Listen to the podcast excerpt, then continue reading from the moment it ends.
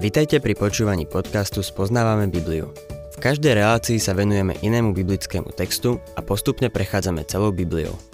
V dnešnom programe budeme rozoberať druhý list Tesaloničanom.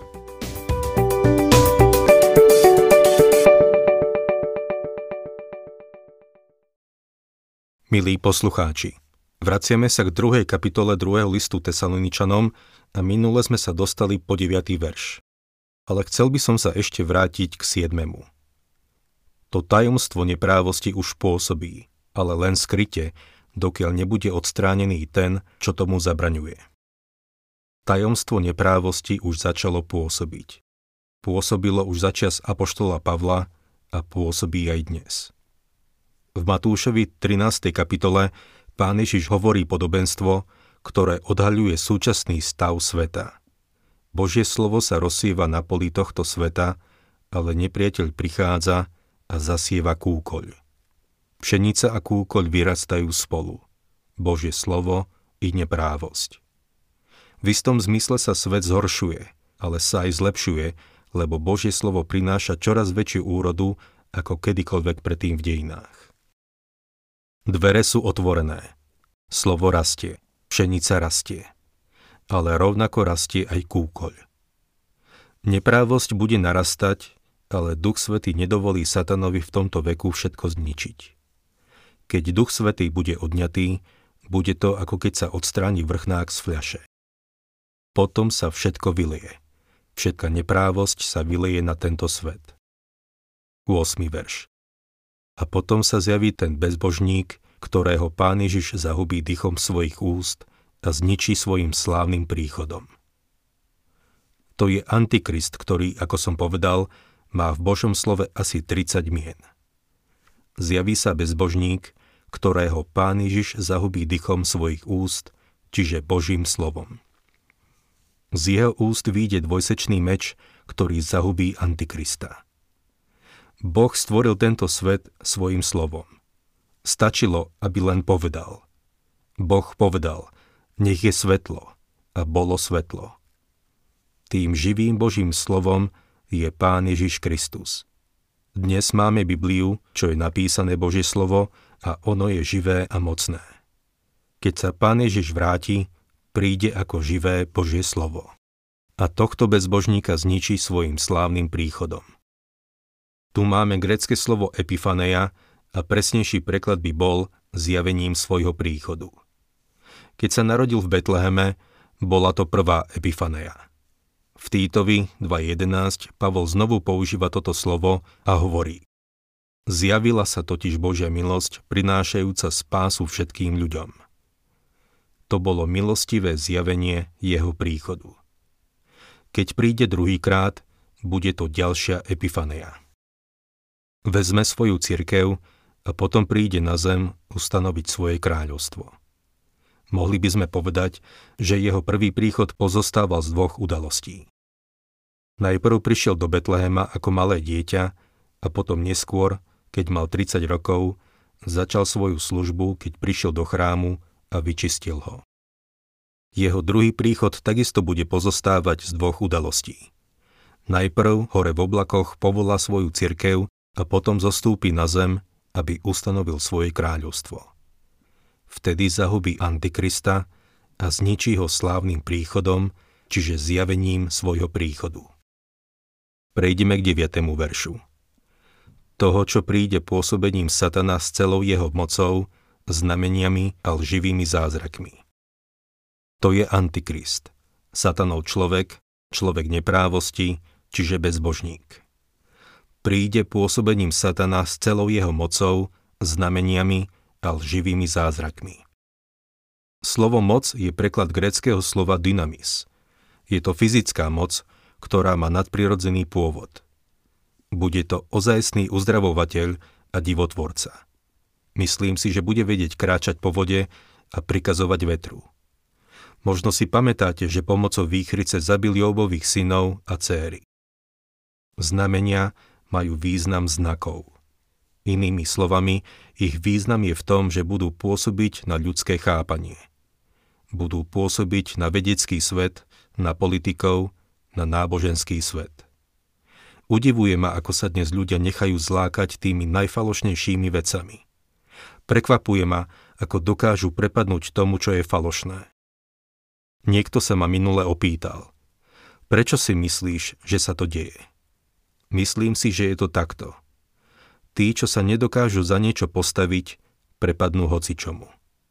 Tí, čo nie sú zakorenení a upevnení v Božom slove, sa nechajú zlákať hociakými znameniami. Lživé zázraky sú veci, ktoré budú pôsobiť na vonok. V tom čase budú ľudia po celom svete hovoriť o človeku neprávosti. Tento svetový vládca je úžasný človek. Pozrite sa, čo dokáže. Koho zvedie tými svojimi lživými zázrakmi? Tých, čo neuveria evanieliu. 10. verš. A všemožnou neprávosťou bude zvádzať tých, čo hinú, pretože neprijali lásku k pravde, aby boli spasení. Všemožnou neprávosťou bude zvádzať tých, čo hynú. Prečo? Pretože neprijali lásku k pravde, aby boli spasení. Verím, že evanílium sa dostane do posledných končín zeme. Myslím si, že dnes celkom dobre plní túto úlohu rádio a dostáva sa tam, kam sa človek jednoducho nedostane. No budú takí, čo ho budú počuť a odmietnú prijať pravdu. 11. verš. Preto Boh na nich zosiela moc bludu, aby uverili lži. Boh nechá svet, aby uveril klamstvu. Prečo? Nie je to trochu neférové? Nie. Bude to presne tak, ako keď zatvrdil faraónovi srdce. Faraón neplakal kvôli deťom Izraela. Netúžil ich prepustiť. Boh mu nebránil v jeho zlých úmysloch. Ak si myslíš niečo iné, tak sa mýliš. Faraón ich nechcel prepustiť a Boh ho iba prinútil rozhodnúť sa. Boh ho pritlačil a prinútil ho k tomu, aby odhalil, čo je v jeho srdci. Dnes je veľa kresťanov nerozhodných. Nepostavia sa jasne za Boha. Nepočúvajú evanílium. Zatvárajú sa pred ním. Boh im z milosti dáva svoje slovo, ale nechcú ho. Potom, čo počujú Božie slovo, ale odmietnú ho prijať, Boh na nich zosila moc bludu. Prečo? Lebo nechcú prijať pravdu. Sú otvorení tomu, aby uverili lži. Ľudia, ktorí prestali chodiť do cirkvy, kde počuli evanílium, sú veľmi otvorení rôznym kultom a sektám. Sú to zväčša slabí ľudia, ktorí nemajú dostatočný záujem o Božie slovo, aby išli do kostola. Sektári vedie, že takých ľudí môžu ľahko získať, lebo ak nepríjmú pravdu, budú otvorení hocičomu inému. Udivujú ma ľudia, inteligentní ľudia, ktorí sedeli v kostole, počuli evanelium, odmietli ho a dali sa na to najdivokejšie sektárstvo, aké si vie človek predstaviť. Ako sa to môže stať? Boh hovorí, že takto funguje. Keď ľudia odmietnú pravdu, uveria akémukoľvek klamstvu. Boh oddeluje ovce od capov. Robí to tým najlepším spôsobom. Ak ľudia nepríjmú pravdivú lásku, potom na nich zošle moc bludu, aby uverili klamstvu. Čo je tá lož? Lžou Antikrista je to, že Ježiš Kristus nie je pán a že nie je tým, čo o sebe hovorí. Nahovorí ľuďom, že sa zachovajú múdro, keď sa nestanú náboženskými fanatikmi, ktorí veria v Ježiša. Na ich odchod zo zeme po vytrhnutí bude mať dobré vysvetlenie a pogratuluje ľuďom, že počkali na to, aby s ním vybudovali kráľovstvo tu na zemi. Uveria mu a uveria, že Antikrist priniesie zo sebou miléniu. Neuvedomia si, že vojdu do veľkého súženia. To je tá lož a ľudia jej uveria, lebo neuveria pravde. Čítajme ďalej 12. verš. A boli odsúdení všetci, čo neverili pravde, ale si obľúbili neprávosť. Boh odsúdi tých, čo odmietnú pravdu. Veľakrát som to už povedal a znovu to zopakujem. Ak sedíš a počúvaš Božie slovo a naďalej odmietaš Ježiša Krista, potom si náchylný uveriť všetkému, čo príde. Necháš sa oklamať a podviesť. Nikdy nebudeš môcť predstúpiť pred Boha a povedať – Nikdy som evanílium nepočul. Ak sa obrátiš k pánovi Ježišovi Kristovi chrbtom, potom sa otvoríš blodu a vystavíš sa odsúdeniu. Ako veriaci, ktorý hlása evanílium, som pre jedných vôňou smrti na smrť a pre druhých vôňou života na život. Dostal som ťa do nepríjemnej situácie, lebo nemôžeš povedať, že si nepočul evanílium. Počul si ho a počul si ho pravdepodobne viackrát a na rôznych miestach. Ak odmietneš Ježiša Krista, potom som ti vôňou smrti na smrť. Ak ho príjmeš ako svojho pána a spasiteľa, potom som ti vôňou života na život. Pavol sa teraz presúva k praktickej časti tejto epištoly. Vo svetle poznania budúcich udalostí by mal veriaci žiť život, ktorý svedčí o tom, že verí v príchod Krista. Veriť v Kristov príchod neznamená vybehnúť na ulicu, zahľadiť sa do neba a zvolať. Ach, kiež by už Ježiš prišiel. To je zbožný nezmysel. Naopak, prejaví sa to v troch oblastiach jeho života, v jeho postoji k Božiemu slovu, v jeho správaní a v jeho práci. 2. Tesaloničanom 2. kapitola 13. a 14. verš. My však sme povinní ustavične ďakovať Bohu za vás, bratia páno milovaní, že si vás Boh vyvolil ako prvých na spásu a posvetil duchom a vierou v pravdu. K tomu vás povolal našim evanieliom, aby ste získali slávu nášho pána Ježiša Krista. Podľa mňa v týchto dvoch veršoch vidíme celkové spektrum spásy. Od Dána až po Beršebu, čiže od minulosti cez súčasnosť až do budúcnosti. Pavol píše, že si vás Boh vyvolil ako prvých na spásu. Toto Pavol jasne učí v 8. kapitole Rimanom. Tam od 28. po 31. verš píše Vieme, že všetky veci slúžia na dobro tým, čo milujú Boha, ktorí sú povolaní podľa jeho predsavzatia. Lebo ktorých vopred poznal, tých aj predurčil, aby boli podobní obrazu jeho syna, aby on bol prvorodený medzi mnohými bratmi. A tých, čo predurčil, tých aj povolal, a tých, čo povolal, tých aj ospravedlnil. A ktorých ospravedlnil, tých aj oslávil. Čo k tomu dodať? Ak je Boh za nás, kto je proti nám? To je presne to, čo tu Pavol píše v druhom liste Tesaloničanom. Boh si vás vyvolil ako prvých na spásu. Niektoré preklady slovo prvých prekladajú ako prvotinu a iné ako od počiatku. Každopádne je to pohľad do minulosti. Znamená to, že si nás Boh vyvolil ešte skôr, ako sme sa tu objavili. Spurgeon to zvykol vyjadriť takto. Som rád, že si ma Boh vyvolil ešte skôr, ako som sem prišiel. Lebo keby čakal, kým sem prídem, tak by si ma nikdy nevyvolil. Jednoducho to znamená, že Boha nejako neprekvapíme, keď uveríme v Krista. Má to však aj druhú stranu mince. V Jánovi 7.37 pán Ježiš povedal Ak je niekto smedný, nech príde ku mne. To je legitimná ponuka na spásu. Úprimná, konkrétna ponuka, bez akýchkoľvek pridružených komplikácií. Ak neprídeš, tak to nie je preto, že by si nebol vyvolený. To vôbec. Neprídeš preto, že nie si smedný. Čiže si nemyslíš, že by si spasiteľa potreboval. Ak si smedný, potom ku Kristovi prídeš. Pavol pokračuje a posvetil duchom. Vyvolenie na spásu sa vzťahuje na minulosť a posvetenie duchom sa vzťahuje na súčasnosť. Posvetenie sa týka jednak nášho postavenia, ako aj praktického života.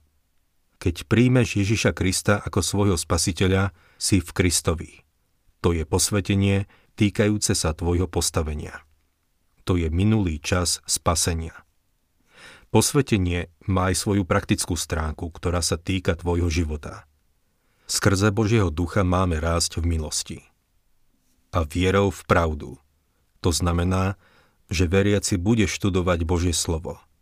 Len tak bude rásť a rozvíjať sa. Pavol pokračuje. K tomu vás povolal našim evaníliom, aby ste získali slávu nášho pána Ježiša Krista. To je budúcnosť a vzťahuje sa to na vytrhnutie. V prvom Jánovom, v 3. kapitole 2. verši čítame Milovaní, teraz sme Božími deťmi a ešte sa neukázalo, čím budeme. Vieme, že keď sa zjaví, budeme mu podobní, lebo ho uvidíme takého, aký je. A potom v Kolosanom 1.17 čítame. Im chcel Boh dať poznať, aké je bohatstvo slávy tohto tajomstva medzi pohanmi. Ním je Kristus vo vás, nádej slávy. Tento verš sa pozerá do budúcnosti. Aká slávna a nádherná budúcnosť je pred nami. Ako vidíme, tieto dva verše nám ponúkajú celkové spektrum spásy. Boli sme spasení vtedy, sme spasení teraz a budeme spasení potom. To všetko je Božie dielo. Čítame ďalej 15. verš. Tak teda, bratia, stojte pevne a držte sa podania, ktorému ste sa naučili, či našim slovom, či listom. Pavol sa odvoláva na to, čo ich učil, keď bol s nimi. Iba Božie slovo umožňuje veriacemu stáť a byť pevný. 16. a 17. verš Ale sám náš Pán Ježiš Kristus a Boh náš Otec, ktorý si nás zamiloval, a v milosti nám dal väčšinu útechu a dobrú nádej, nech poteší vaše srdcia a upevní ich v každom dobrom skutku a slove. Pán Ježiš Kristus prináša do nášho srdca potešenie a útechu. To nás upevní v každom dobrom skutku a slove. Štúdium Božieho slova nás vedie k pánovmu dielu. Božie slovo nás nielen poteší, ale nás aj upevní. Byť upevnený znamená byť zakorenený a založený v Božom slove, aby sme neboli zmietaní závonom hociakého učenia. Svojou mysľou a srdcom budeme zameraní na Neho. To nás ochráni pred tým, aby sme nenaletili na každú hlúposť a knihu, ktorá vyjde z tlače. Ani nebudeme chodiť na všetky možné kurzy, ktoré nás upevnia len na chvíľu.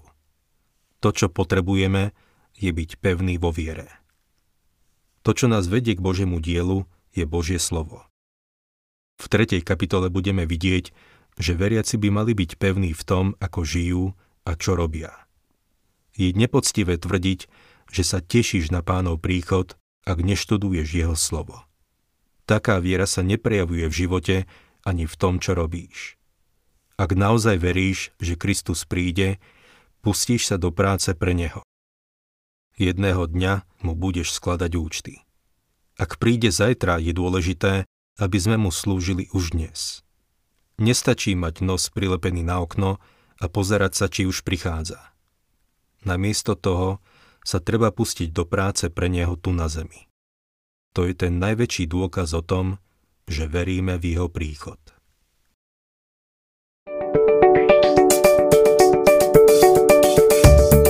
Ak sa vám páči program Spoznávame Bibliu, budeme radi, ak ho odporúčite svojim známym a dáte like, alebo nás začnete sledovať na facebookovej stránke Spoznávame Bibliu.